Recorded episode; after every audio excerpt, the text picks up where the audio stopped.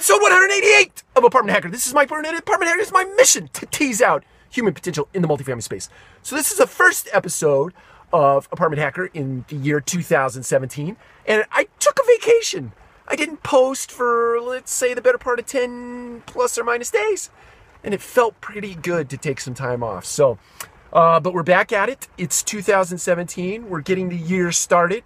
Uh, I'm sitting at the airport in St. Louis, about to take off to Atlanta. So that's what the uh, rain is there in the background, and my distractions. You know, people walking by, I get distracted. That ADHD thing. So, anyway, I wanted to quickly talk about a a uh, concept of trading people like they're baseball cards in the multifamily space this is something that I see all the time, and I'm guilty of it myself. We just think, oh, we'll just trade this person over here, we'll just put them over there, we'll just we flip them around like they're they're pieces of paper that came in wax packages with bubblegum pieces way back when.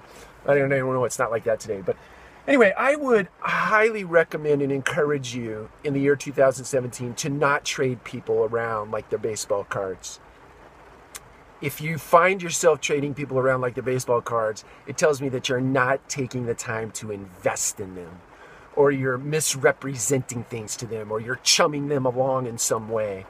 Um, and I just encourage you not to do that. It doesn't help them, it doesn't help you. When you don't take the time to invest in people, you cheat two people. You cheat yourself out of becoming a better leader, and you cheat that person out of becoming a better person, uh, employer or employee rather, or character.